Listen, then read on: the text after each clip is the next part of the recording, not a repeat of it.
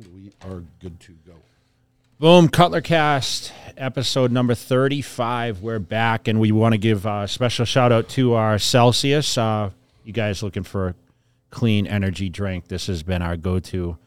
They actually have this cola flavor, which is like, I never had a cola flavored energy drink before. Yeah, that was the first the first time I had it. It wasn't that long ago, and I remember drinking was, I was like, "This would be a problem" because I drink like twelve a day then. You know what's so funny though? Um, and we want to thank Celsius because obviously they've been supportive for us, uh, not only for this podcast, but you know we've actually spent some time at the uh, Arnold Classic at their booth, and and uh, you know they're doing a lot with the uh, fitness scene right now. But everyone that walks in our office drinks Celsius. I know it's too much. It's it's it's coming. It's coming to the point now where people walk in and they're like burning through it like crazy. So I'm gonna be hitting them up like, uh, Even our We ma- even our, even our mailman's like, yeah, like got a Celsius in there, so you know it's awesome. So you can't uh, see it from here, but there's a huge cooler, uh, who like friger- Celsius Yeah. refrigerator on the other side. You know, and obviously they have the heat, uh, which is I think a little stronger, right? Than yeah, it's got like 300 milligrams. yeah. So that's obviously I'm not huge, huge uh, caffeine. we just sounded like we just did a commercial. Well, Should we charge for that? Yeah. no, shout out to uh, obviously keeping us going here. But uh, so episode 35, uh, we have a lot to talk about um, as we close in on another month of uh, com- competition. Yeah, so we had just had a show in Orlando, and Hassan won back to back shows. Yeah. So he won Puerto Rico, Mm-hmm.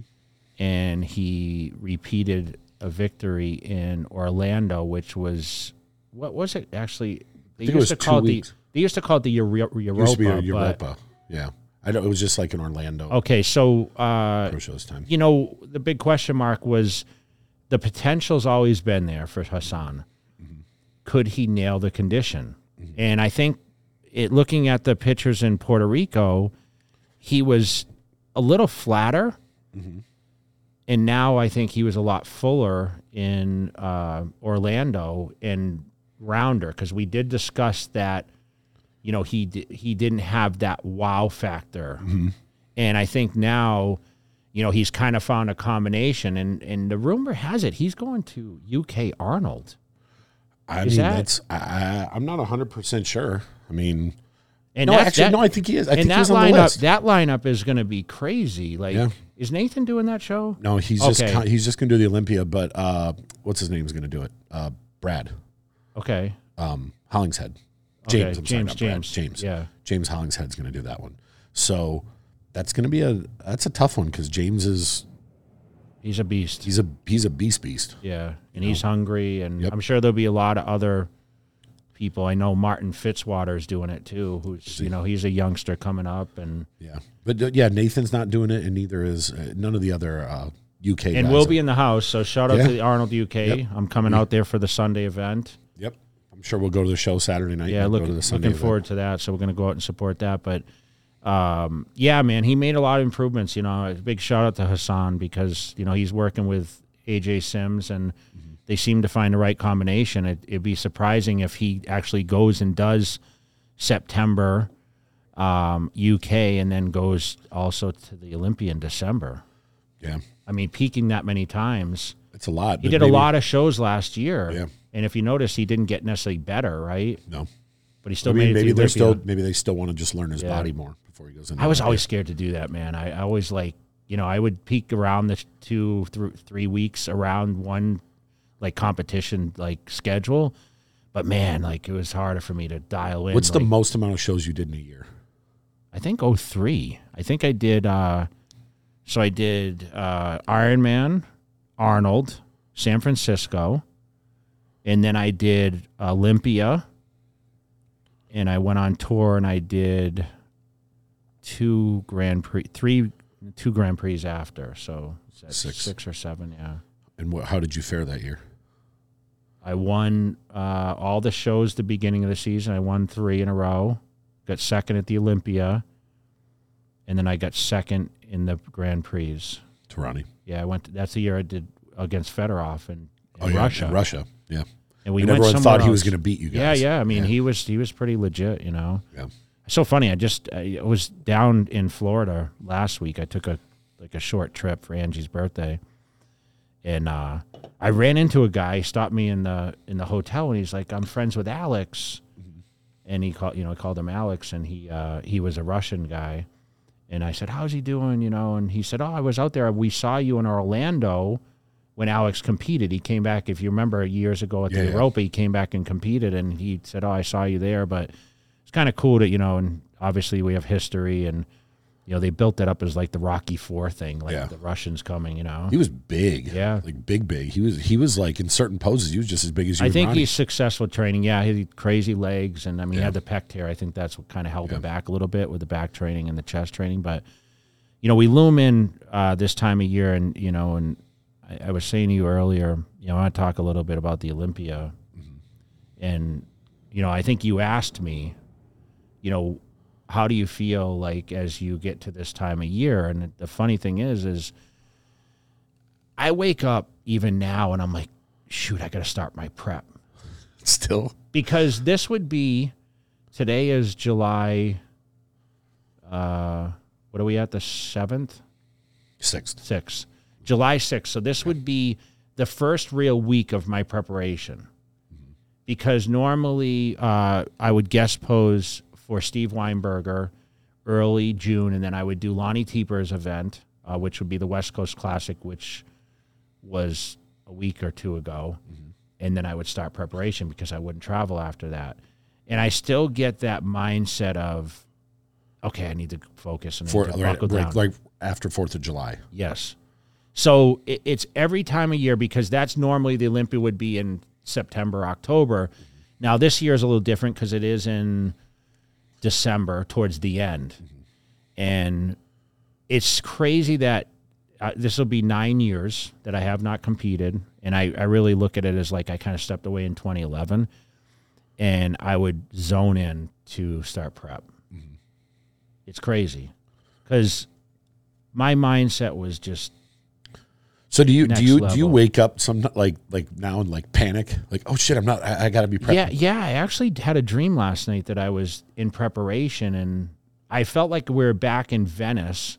And you remember because you were there when we were filming J to uh, Z. J to Z, and we had this crazy idea, and it was actually Dave Borlay's idea, um, who, as a lot of you guys know, run their YouTube channel.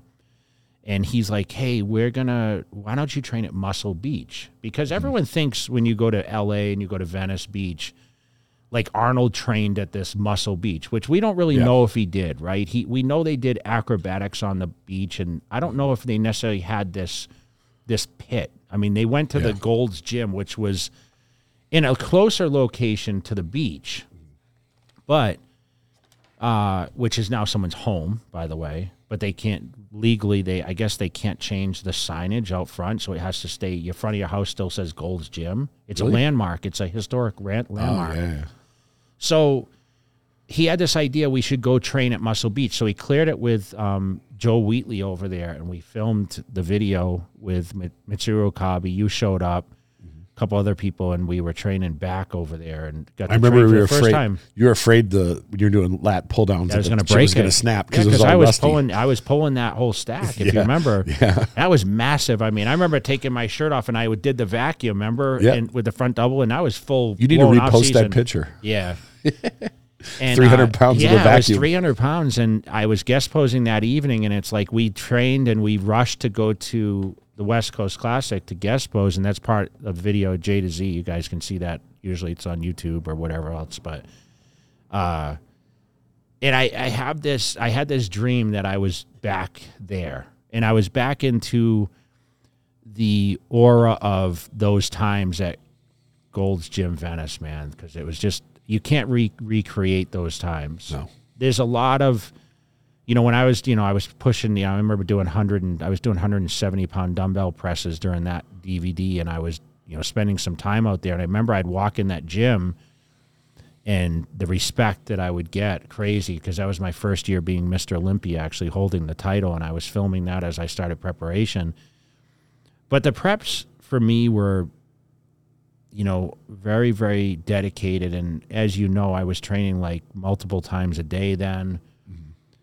It was just a very let's- systematic approach. Let's let's start. Okay, if, if if tomorrow was day one of your prep for the Olympia, how would the, how would the day start? the day would usually start with some sort of cardiovascular. So whether I was tw- 20 weeks or 16 weeks, I always started like a full on okay, these are the meals I'm going to eat. I'm going to eat the six or seven meals and I at the time like during those days I was training under Chris Aceto, so he usually structured a program where it was six meals a day. Um, I didn't really get into eating more times a day until I started working more with Hany. I went to seven meals, but Chris always had like a two and a half hour to three hour window between each meal. So he would structure, you know, the the breakfast, and then I would usually, um, so I would do the cardio, which he didn't necessarily like me to do. He usually liked my metabolism to really start going, but I had this thing about doing the cardio where it, it kind of jump started me and got my mind in that that that box of like, okay, I'm to start training for this thing and I would eat breakfast and I would go to the gym and usually train at least one session. Uh, come home, eat, take a nap, um, eat it, get up, eat another meal, and then I would go back to the gym and train again for another session. So I was trying to do like a split where I did two body parts a day, usually a larger one in the morning and a smaller one at night, unless it was leg training where I would do hamstrings in the morning, quads at night. Uh, but I would always try to put five hours based on what Joe Weider told me. So if I did a double split workout, there was five hours in between, and I I was just under that assumption your body needed that for your nervous system to recover, right? Okay. And and then I would go home and eat, you know, two or three more meals, and then I would go to bed, and that would be the structure of the day. And I would try to keep a lot of stuff to a minimum. Like you know, I like I said, I stopped the traveling, and I would start shutting off any outside noise. So I didn't leave the house to do anything social. So let's start. What, what what would be a typical breakfast on day one? Like if if Uh, you 20, remember. 20 egg whites, two whole eggs, um, two slices of Ezekiel bread, some oatmeal, probably like a big bowl oatmeal. I would have like a cup of oats, uh, maybe some honey on it. I'd have a cup of coffee at the time, and uh, that would be it, pretty much. And that would take you forever. I say that's it. it. Like, no, the breakfast would That's go how much quick. you eat like in a day now. Yeah, yeah, yeah.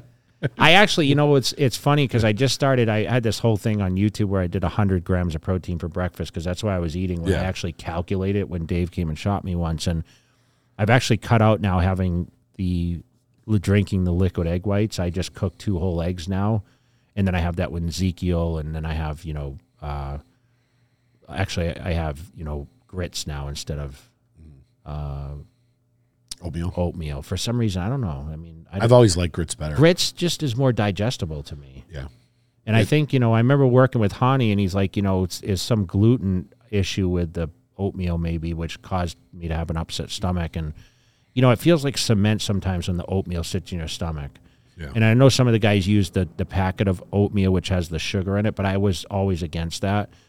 Uh, but that would be the typical breakfast. And then I would just basically eat chicken and rice or, you know, have one meal of steak maybe early on. And then he would tran- transition me to fish for my protein. And I would stay with like white rice. I'd have pasta once in a while, even on prep. Um, but it would mostly be lean, lean protein. So egg whites in the morning, a couple whole eggs, and then chicken, turkey breast, or fish. And you never really ate a whole lot of like red meat. I didn't um, later, but early in my career, I pretty much only ate red meat, and I, I'll tell you the reason for that. Um, you know, I switched to organic like in the middle, like when I won the Olympia. I, I actually did a blood type diet, which a lot of people don't know is, you know, for 2006 Olympia, I actually switched to a blood type diet where I was no positive, so I ate more red meats and I cut more eggs out of my program, and I started eating the Ezekiel bread more. Yeah. And for me, uh, it just worked well for me. It actually, you know, I won the Olympia that year and I was able to diet on a lot of calories and get lean at the same time. So, uh, you know, what people don't understand is like you, you go through a lot of trial and error and sometimes you can't go back to the same thing, even if you gain a pound or, or whatever. And I was putting on pounds every single year. Um, but like I, I was a creature habit But early on, I had such fresh meats. Mm-hmm. I lived in Massachusetts. I had a butcher, and I'd actually go and, like I said, I'd buy the cow. The cow would be hanging, and I would have you know certain parts ground and steaks or whatever else. Mm-hmm. And I also had this place called Adam's Ribs, which was a like a like a butcher shop, and I would go and buy pounds and pounds and pounds of beef or whatever once I stopped buying from the actual butcher. And he would totally hook me up. He gave me great pricing, and you know, and then I was on a super budget, and that's what I would mostly eat is just ground hamburger, super lean. I mean, it was literally no fat at all, mm-hmm. but it was cleaner, and I wasn't able to you know, I started eat, eating at Whole Foods, and to this day now, like I eat more red meat than probably I had in the past. You know, in the form of bison. Yeah. And I remember going to Whole Foods and buying a lot of bison when I started the blood type diet. And since I started using trifecta, I've been able to use utilize bison, which I stopped eating pretty much when I stopped competing because of the you know you can't really get quality meats from the grocery store, right? It's hard. Very hard. Yeah, Yeah. No, I've I've always noticed that with uh, with um going out to eat and whatever else, or yeah, no, just like red meat never affected me. Like, you know, some people eat it and they can only eat it here and there. I could eat it. I would eat bison all day and it just doesn't affect my my Yeah, and I'm not gonna lie. I went to Barry's last night. Barry's, um, shout out to Barry's and Circa. how was that? It was good. You know, I, I actually split a bison fillet with Angie, so it was an eight ounce fillet. So we each had you know four ounces, and uh, you know, because I don't eat a ton of protein now. I, ate, ate more carbs, so I had like French fries and uh, I had a baked potato, and uh, it was amazing. It was great. But it's you don't go to many places where you can actually order bison fillet. I was in I was in Montana visiting Dana and Rob a couple months ago, and they took me to this restaurant, and I got a bison. I want to say a bison ribeye. It was unbelievable. What would you say the difference though of a fillet, a regular fillet versus a bison fillet? Because I don't know if I could really. I know it's people say it's a little more gamey, maybe. I, I don't. I didn't notice it. It's supposedly leaner. Bison is supposed It's to be it's leaner healthier. than yes. because it, it, it has less waste, cholesterol. yeah, A bison's the bison or buffalo is has the lowest amount of cholesterol of any protein you can consume, like meat protein. So if you're eating a bunch of chicken or a bunch of regular beef, you're, it has a ton of cholesterol, but it has way less, so you can eat it a lot more. But I don't know. Whenever I would, whenever I would eat red meat, it just didn't sit in my stomach like some people. I could just go through it on a regular basis, and I could eat it five times. a Yeah, I was never scared of the red meat, and Chris wasn't like, "Oh, you have to cut out the red meat." Um, you know, and he obviously there's natural creatine in there, and I mean, people always say the red meat is more beneficial to put on size. If I was There's more nutritional if I could value. tell anyone, the viewers, the listeners, like you're a hard gainer and you're naturally pretty lean, um, I would suggest adding red meat in your program. yeah. But just make sure you're getting good quality. I You know, mean, that's the thing is don't just go to any supermarket because, to be honest, like it's really hard to get quality quality meat from the supermarket, depending on what it is. I remember for years Brian Shaw used to go buy ribeyes Okay. and he bought a meat grinder and he would grind them all up Mm-hmm. and he would turn them into ribeye patties. Yeah. Because if you if you eat ground beef, it's easier for your body to digest than it is for larger chunks of steak. So he would he would go buy whatever it would be, 50 ribeyes and he'd grind them all up in this massive meat grinder and he'd have like a 100 uh you know, eight ounce patties Yeah. or whatever. And he would just eat every couple hours. He'd eat two or three. Of them. Yeah, that's why I think I ate a lot of Hamburg in the beginning, and I would add honestly some little red sauce to it, or you know, s- put little sea salt and pepper on it, and that's how I would kind of eat my meals. But you know, for me to go out to a restaurant and order steak, it's very rare that I do that. So that's why I it Barry's. It was it was good that I actually got to go out and eat red meat, but.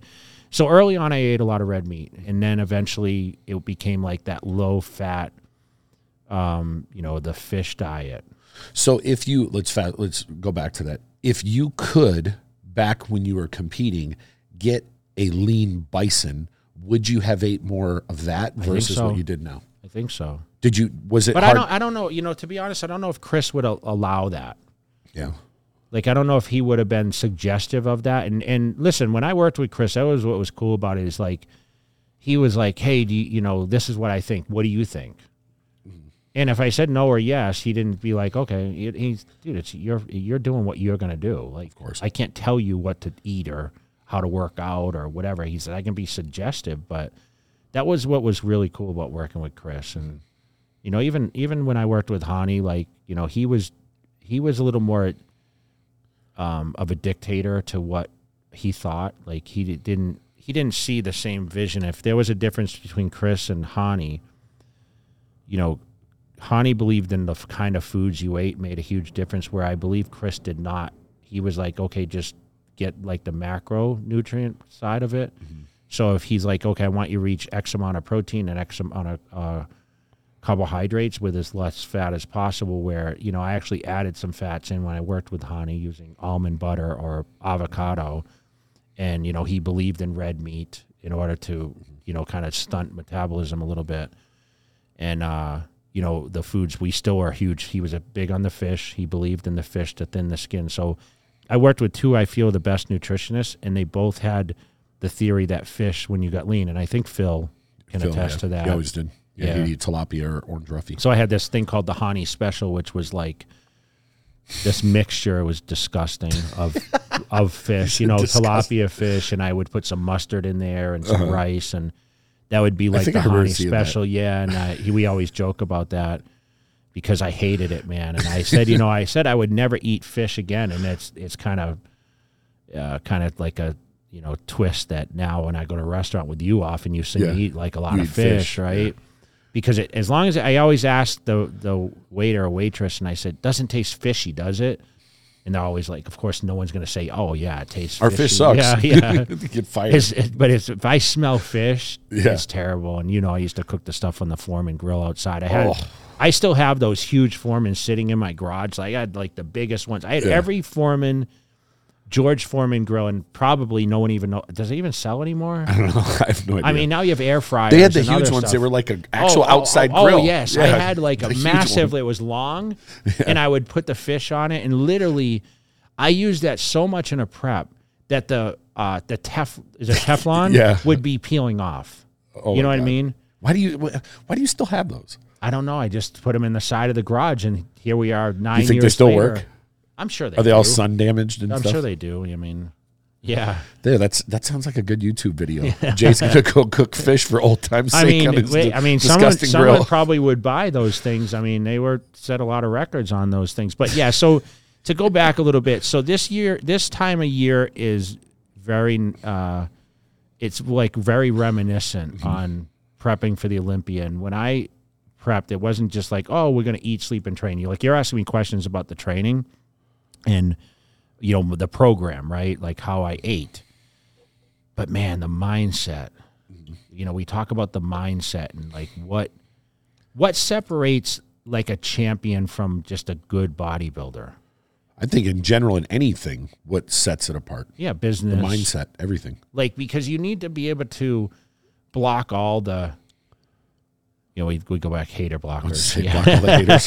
that reminded you of that uh, you need to block out all the noise block out all the negative and focus on the positive because you know is a very very dark place you need to go to especially those last few weeks to prep for a contest where you're like okay i need to zone in and really really put this thing together. And I had to really separate myself from society, from sometimes friendships, relationships, and I would put myself in this dark, dark place, and I would eat, sleep, and train, and and there would be no other thing. Mm-hmm. And I believe that's what it really takes to be super successful. And I, I always kind of preach this, especially when I do these events, and people say, you know, I have this or I have that, but you know, I just can't I can't get to that point.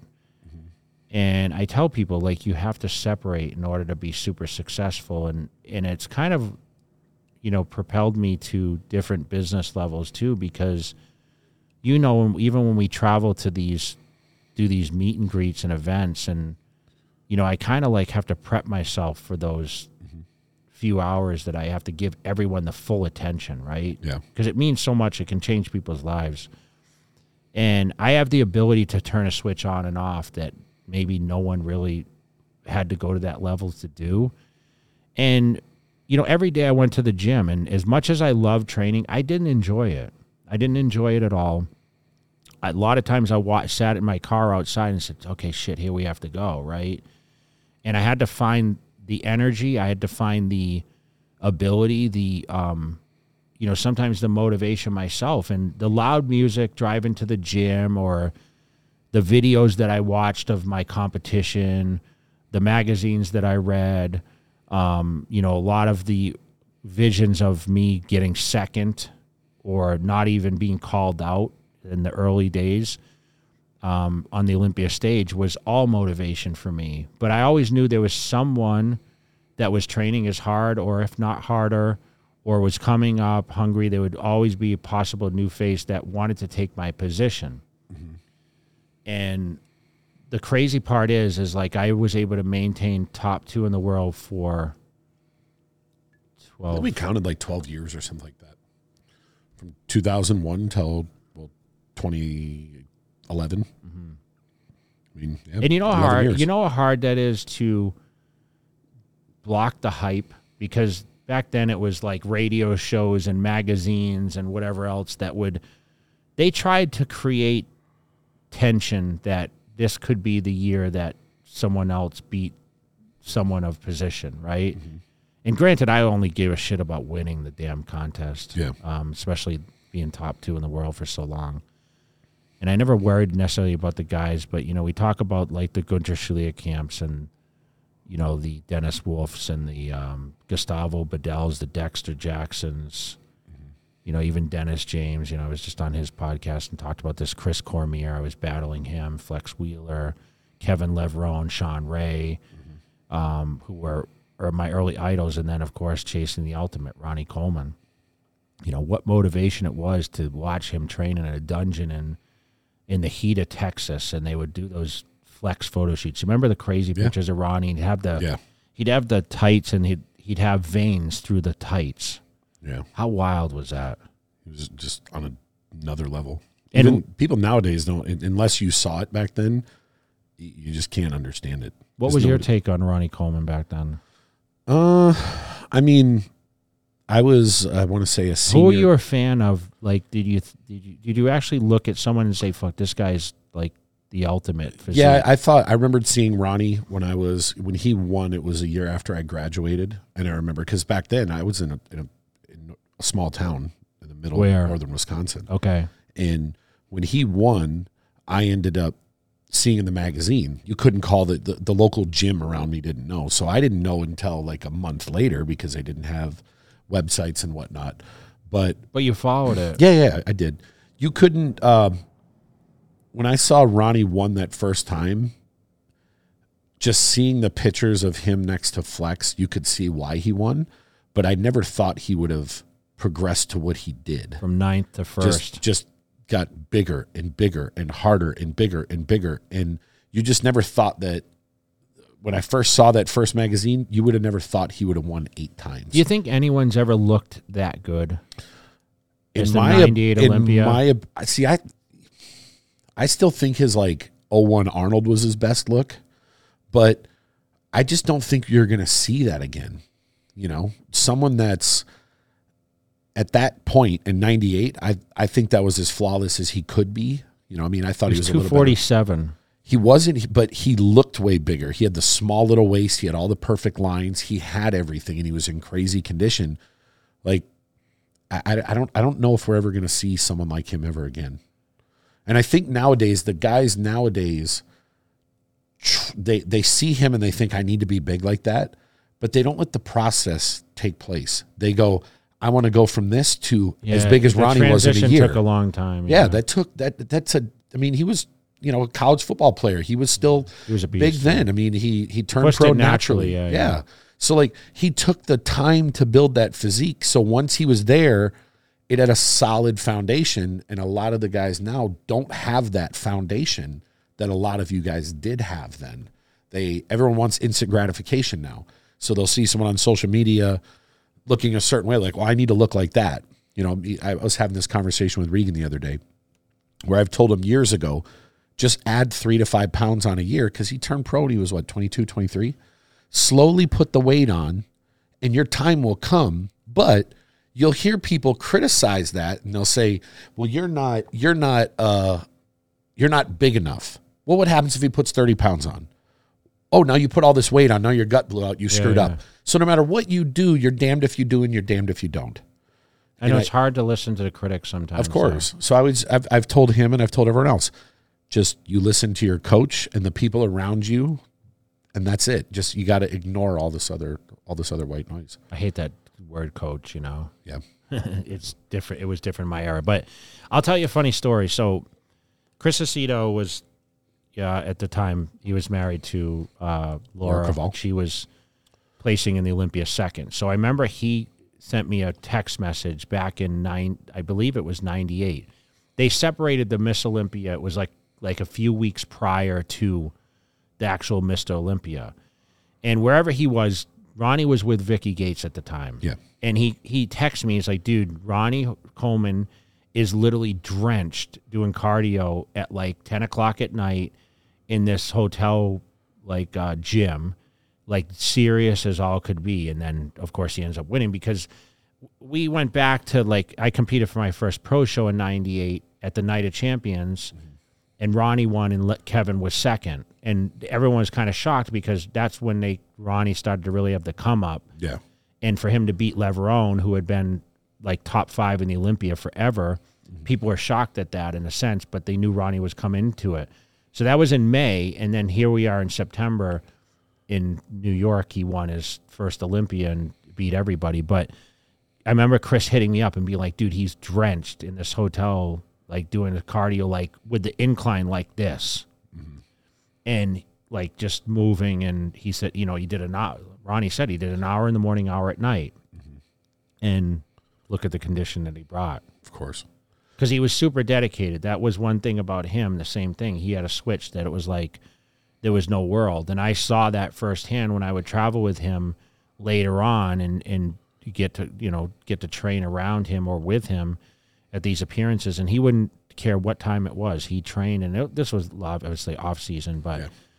you know the the mindset is everything when you come Yeah. to that level right? So we all talk about levels and the the champion mindset versus just the the great competitor and being able to shut it on and off and you know you have to stay relaxed at the same time but you know you just can't leave any stones unturned right Do you do you think the the competitors in today's day don't have that same? No, I think of- some of them do. I think like I when when you think that you think of like Nick Walker or Iain Valliere or, um, you know, I I mean, listen, those are top two guys that that fall. I'm sure Hadi Choopan trains super. I mean, I don't know, but No, I mean where they just block everything out and just go to that dark spot. Do you think a lot of the guys did it more back then, or is it probably equal? no, I mean, I I 'Cause there's a lot- to- it's hard to say. There's a lot more going on in people's lives now because of mm. social media Yeah. and obligations with all these contracts and I know. I just don't know. Yes, the, the phone. Anyone that's bringing a phone in the gym, they're already losing that concentration. If you watch back to the old battle for the Olympias, mm-hmm.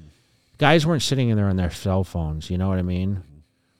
As much. Some guys were. I'm not going to say all of them, but like we trained and there was no distractions. And like I even said, I used to tell Mitsuru, "Don't talk to me. Don't ask me questions. Don't get my way. Mm-hmm. Just let me do what I do and and get the raw footage." And you know, everyone wanted to be Dorian Yates. Everyone wanted to be like, oh, oh I'm so hardcore, and like no one can be hardcore, more hardcore than me. And I sit here and brag and say no one was more focused than me, and no one had the tunnel vision like me. And I set my life up so I had every tool to be successful. Mm-hmm. So I had the tanning bed at home. I had all my cardio at home, every kind of cardio. You know, I, I had gyms that I went to close to the house. Um, I had the grocery store right nearby. I, you know, I set it all up, so I was able to do this to the fullest. And I, I kind of like, you know, I, I remember I bought the power plate and I was stretching the power plate at the stretch coach. I did Pilates, I did kettlebells, I did the tissue work. Like I didn't miss anything, and that's what made me great. And that was part of the honing in on the ultimate prize. And do I see it now? No, but I don't pay as close attention as maybe you do or you you know, you work with athletes. So you you tell me if certain people are you know if you say Jay that reminds me who reminds you of myself. it's it's God, it's it's it's such a tough it's such a tough thing to say because when you say you didn't have a phone in the gym, and everyone does nowadays. Not just some people, the phone can yeah, be a and you, ha- distraction, and you have to, bro. I, but you I, have to have it. Yeah, like you said back then, you could Well, get I, away with I, it. I'm not. I'm not a lie. Uh, I'm, you were lying. You don't have to have it, but you should have someone there documenting Yes, to be successful on your social media. We talk Yeah. about how success of Regan or yeah, Chris Bumstead, right? They have film on them all the time. yeah. Uh, How would you? How so? I would how would suck. you have done it now? If you if you would turn pro now, would you be on your phone? No, I would have someone do it. Mm-hmm. I would try to find someone that I could pay the least amount of money to do it because I'd be broke. Sounds like the same as it now. Yeah.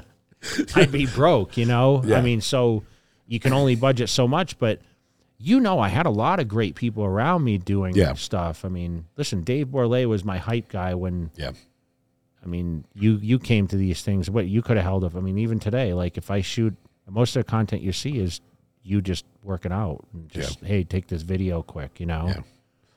Yeah, I don't, I don't, I don't, know. I But it's think- required by so much. Like when you do these deals now, how important is social media in the deal? it's, Posting, it's very like it, there's a number, certain number of posts, whether it's hard post, story Yep. post, Facebook, YouTube, uh, link, link in the bio stuff.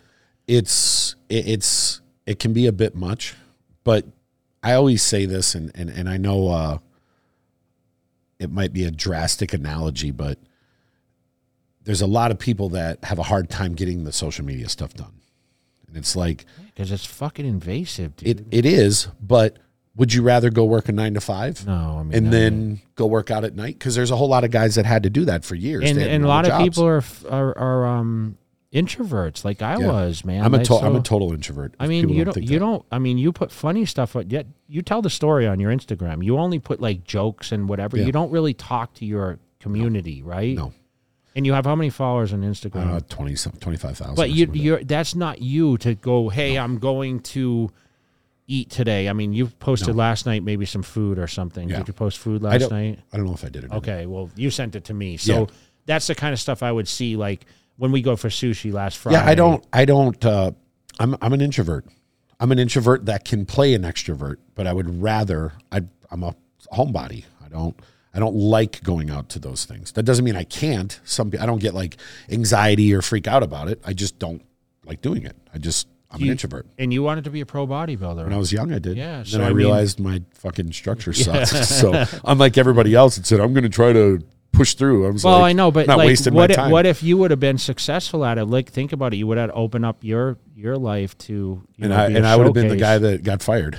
Yeah, yeah, like I'll find another way. I'm just not. I'm just not good at it. That's why I don't do it. I, I, I shouldn't say.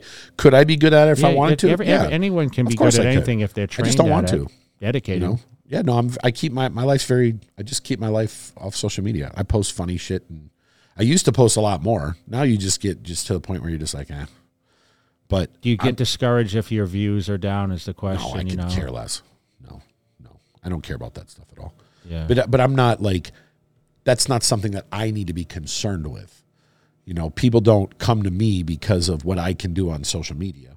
They come to me because of my skill set and how what I can do to help develop for brands and for athletes and and the access. They come to me for that. So my social media doesn't need now I can show somebody how to do it. I can help them, but and I'm sure I could help myself, but there's there's no need for me to because people don't need to know me. I don't and I know a lot of people, a lot of coaches or other people that do what I do, they feel this need to people need to know me and people need to know what's going on. It's like, no, it's an ego thing. Isn't Like it for me. funny though? Uh, I actually was great at social media early on before social media existed because I put out videos every year. Yeah. That was that was just effort forward of doing that. I mean, granted, I made money doing it, right? It was a revenue stream, but I let people in my life, and I was actually good at letting people in to show what really went on behind the scenes. There was no fake shit there No.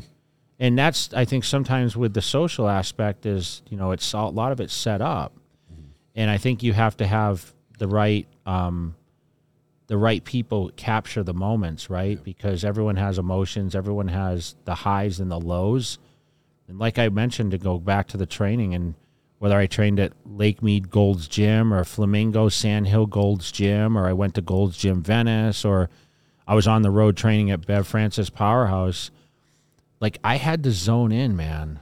I had to zone in and like to get under the weights that we push with the fear that, hey, any one of these reps could be a career ending injury. Your Like, life, yeah. and that's why I did all the extra stuff around the training that, you know, between the hydration with the fluid and the food and the tissue work and, you know, the stretching and all that. It was so, so crucial to create that one package to be able to stand on the stage and be the ultimate, right? And every year you were criticized, even when you won, because you can always be better or, you know, improve a certain area the most important thing is to just be slightly better than the competition.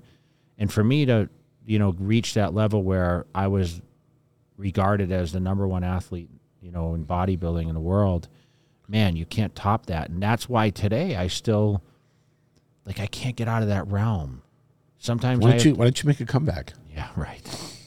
but I can't get out of that. Like Yeah. this is that I'm still in that like, and that's why like lately, you know, we've been here like working on stuff. Yeah, I feel because I'm in that zone. yeah.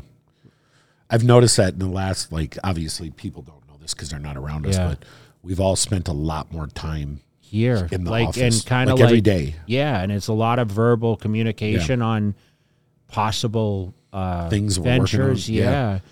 I, I I've always said that I, you and I have been talking about this for years. I do think when there's an office setting, there's more chances of ideas to come I, about. not necessarily not like office setting but more like a collaborative Yeah, yeah. group yeah, doesn't that doesn't So mean cubicles? yes. just even if you're sitting around a table, meetings and something could face to happen face and, and- somebody could say something and it triggers something in your head and hey what about this what about Mm-hmm. this but if you're just sitting at home which i've worked from home for my whole career i've never had a an office like that or a place to go i just always worked at home because i was i'm just good at working at my own pace and doing it the way i do it but i've noticed that since we've spent more time here it seems like a lot a more lot more ideas getting done yeah and the, the the things we've brainstormed about they're actually i'm not going to say things are going to happen but the steps to make things happen that we've talked about for years the the steps are being taken Yeah. to make it happen i mean it might stop at any given point and might say no but instead of just talking about it we're actually doing Mm-hmm. stuff you know so shout out to you for having a place for us to come yeah it's pretty cool. I mean it's just i mean it's kind of dumpy but yeah. What a shithole we're in. Well the thing is is that you know we we talk about you know our our certain guests and obviously this podcast that when i started it was kind of like hey we get inside jay and mm-hmm. you know when i was when i was talking to you about that i'm like man i just you know my my mindset is in a different place right now and it's just that time of year. Yeah. And i'm sure people around me like the people that are social and whatever dreaded these these months because it was just like i'm focused and that's it and what was nice is I never had to leave the house. But if you remember, I used to train in the middle of the night sometimes. I would switch it around, and I did that as like a to screw with the minds of the other competitors almost because I wanted them to see, like in those videos, especially because Instagram didn't exist then. Damn, this guy's training the night. yeah You know how what kind of schedule is he on? And and uh, you know I remember just like it's hot in this time of year in Vegas too, so it was a good time for me to actually focus on staying in and training. Although the gyms were super hot, and I would do those walk-in lunges outside Decatur gym and 110 degrees, and I'd be dying out there. But it made me feel like I was working harder because I knew Ronnie was in that that shithole, just training away and training harder than everybody else. And if you if you were starting prep tomorrow how hard would it be for you to do the same thing you did then now like how hard would it be because you know you go to the gyms it's I- there's honest- no decatur I'll, I'll be tr- honest. Our gym atmosphere, not atmosphere, but our gym accessibility here is better than it ever has been. of course there's I feel everywhere I mean, we miss Flamingo Sandhill. Yeah It was very far, so I can't lie and say that I trained there all the time. I mean, I did, you know, rip the shreds. 2004 Arnold prep there. Um, you know, 2004 Olympia prep mainly there. Um, but I went in cycles, and you notice this even now. you know, I have this thing where I've been training up at Kilo Club to stay away from a lot of stuff. Where Yeah. for a while we were training early mornings at Yeah. Fit Club, and it seems like we're here most of the days now, Yeah. right in the office. But uh, I feel I could, you know, I the atmosphere is almost better for me because I can choose a different. I used to laugh and say I could train at a different gym, all body parts, seven days a week. Now I can like really could. literally, literally go two weeks and train at a different and not go to the same gym for You could go longer than that if Yeah, you really probably. with all the LVACs yeah, and EOSs. of and- course, yeah. there's a bunch of other gyms that we don't even and go the to. The equipment's improved still Yeah. from nine years ago. yeah. uh, it's improved, and uh, you know the training theories have improved, and you know that hard head mentality of like you have to pound yourself in order to get in the best shape or build the most muscle aren't necessarily the answers anymore. So? So what I w- what I was thinking about when I asked that is, if you had the fame you have now, back when you would go to the gyms before, people would probably they would ask you for pictures. Yeah, but they would wait. But not everybody had a cell phone that had a camera in you're it right. back then. You're right. So somebody had to have a legit camera with them. So they really had to be a super fan.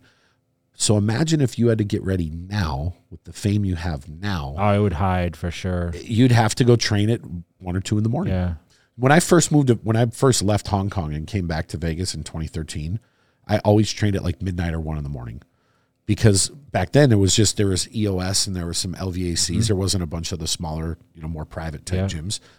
But if you went at EOS or LVAC at any given time back then, there was 500 people in there. Mm-hmm. You'd be sitting there and and you'd have to wait three or four people ahead of you to get onto a machine. But if I'd go at like midnight or one or two in the Wide morning, open. you could go in there and train. So I would I would purposely stay up till six or seven in the morning, go to sleep, and go about wake up at you know whatever time, and then eat three, four, five meals, and I'd go to the gym at midnight or one in the morning. And it was you were able to get a. It's better to move in the summer here at night because Yeah. obviously it's a lot cooler. The sun's not the beating Vegas, down. The Vegas Yeah. nights, I talk about that all the time. But you know, it's uh, it was just a different era, and I mean, to this day, I, you know, I wanted to share that a little bit because I want people to understand like that bodybuilder mindset has not left me yet. Uh, I don't think it ever will. I mean, I'm more passionate about training now than I ever have been because I actually enjoy it because I'm not beating myself to death. Granted, I'm not doing all the extra stuff like the, a lot of the tissue work. I barely get any at this point. Um, I don't do Pilates or kettlebells. I mean, there's not much other activity I do other than kind of lift weights. I do do my cardio twice a day, but uh, I really enjoy the the process. But the vision is still there, and it, it just is carried over. And you know, I hope some of the guys that are prepping listen to this while they're doing the cardio, or whatever else, and just understand that the the tunnel vision mindset is the key to your success, and the consistency is the key to your success. And I posted something on Instagram story this morning about how my life, like I try to keep it as great as success as I've had, right? And you kind of laugh at this, whether I, you know, was grand, like wildly more successful, or I stayed what I am. My life wouldn't change that much. Yeah. because I just I have habits and I keep those habits like in the still simple atmosphere. Hence why I'm still thinking waking up the last 3 mornings that holy shit I got to start prep for the Olympia. Like I literally woke up at I've been waking up at 5 in the morning and I'm like oh I have to catch myself like this isn't happening right now. I'm not doing this I just picture you just waking up, yeah like damn. panicking, like, oh shit. yeah, am I is my weight good or whatever else? And uh, you know, hey, I miss it. I'm not gonna lie, I miss it. Uh, would I ever get back to doing it? No, but I would. I would Bullshit, do I'm like, starting I this would do a mini. I would do this mini prep and like try to get in better. I mean, listen, I have a goal for next year. You know, I turn 50 next year, so it's like I want to like Mike O'Hearn does every year, right? He tries to challenge himself. I think I want to get my best shape ever for 50. I know Lee Priest just did it. He just turned 50 like a couple days ago. So Could you get more shredded than you did when you're on stage? I don't know. I don't. I don't know if the skin would lay as even because I mean, that's the problem that I see. Like, especially like on my back here, um, in like this area. Like I just you know listen Just to happens. biceps. I think it's just like I, my skin doesn't lay as clean as Well, it would because you got to think at one point your your Of muscles were a certain yeah. size, the skin was stretching. I mean, not to it- say I got like you know stuff hanging down, but it's like I, I don't see the tightness of yeah. the twenty three or twenty five. Well, I mean, you got to think about it. You're 70 pounds smaller than you were, and the skin was tight then. Yes. And as just that's just natural progression of and it was so big for so long. But you know, even though I still hold a decent amount of size, a more athletic size, but man, so what, what I would, you know, what I'm wondering is if you were to prep now for a show, how would it be with the fans coming up to you? How would you handle that? If I'm you so nice. I feel I'm so nice. so, but now. so what I'm saying is you'd be like, yeah, get a I'm shot, so, get a I'm shot, so, get a shot, I'm get a so shot. appreciative, but I would, you know, what I what I did a lot of times when I would I would travel with a posse, meaning like people would go to the gym with me Yeah. when I trained at the on hours, and they would kind of tell people like, "Hey, just wait till he's finished with his set," because it was apparent before. Yeah. Even if people just want to say, "I respect you," right? Uh, so I would kind of have people monitor uh, a little bit. I mean, Gold's Gym Venice, you know how crazy it was even back then. Like you, I took me twenty minutes to walk through the front door Yeah. because every out of state person was there, and then every people people that don't necessarily see me every day. Until I started living there and started to actually uh, be in the presence of that place, you know, On a regular. yeah, it, it started to be like, oh, we saw him yesterday. You know what I mean? So it wasn't so shocking to people. Yeah. Well, you need to do another prep. Yeah, maybe you know, maybe maybe uh, the viewers are the. What do you guys think? Comment below. You think I should uh, Maybe I'll do it too. do some sort You of get- prep? you're No, we- coach you me? you did one for a while. You did Yeah. early on. Yeah, I will. I You will fell, one you day. fell off a little bit, so I just get busy with traveling. I know. It's I just know. tough yeah, travel. so you know we have. Um, I believe there's like a Portugal show coming up, so maybe we'll have to cover that. Um, There's a there's a bunch. yeah, I, there's I don't have them in front of me. I know there's Tampa of Pros coming and all that. so- Chicago. yeah, Yep, there's an Italy show in September. Yeah. Two Italy shows in in uh coming up. There's Nice, France, so, UK. so we'll, we'll cover some of this stuff and you know we want to thank you guys for the engagement on the channel um, make Yeah. sure you guys comment or you know make sure you tell uh, tell kind of what your story maybe there's some reminiscent times of when we uh, we if connected Jay during was my an preps. asshole to no you, I, I'm come just now. yeah Just kidding. I'm gonna say if Jay was an asshole, post down what he said. No, I'm just kidding. and uh, you know sometimes I wasn't as energetic or whatever but as they know it's like when you get focused on doing that doing the deed man it's just like fuck you just zoned in so I want to thank you guys um, you know episode 35 guys shout out to uh to everyone and uh keep pushing towards your goals and you know sometimes separate yourself. You know maybe take this and say you know i got to be a little selfish. I have to be a little selfish and i have to focus and you know I, i'd like to get more into my mindset as we as we get into it because i'm sure there's questions arise on you know how i handle certain situations. And you know we just want to thank you guys for following along. Make sure you guys like subscribe share and uh please comment uh you know below for uh algorithm you know And until next time. we are out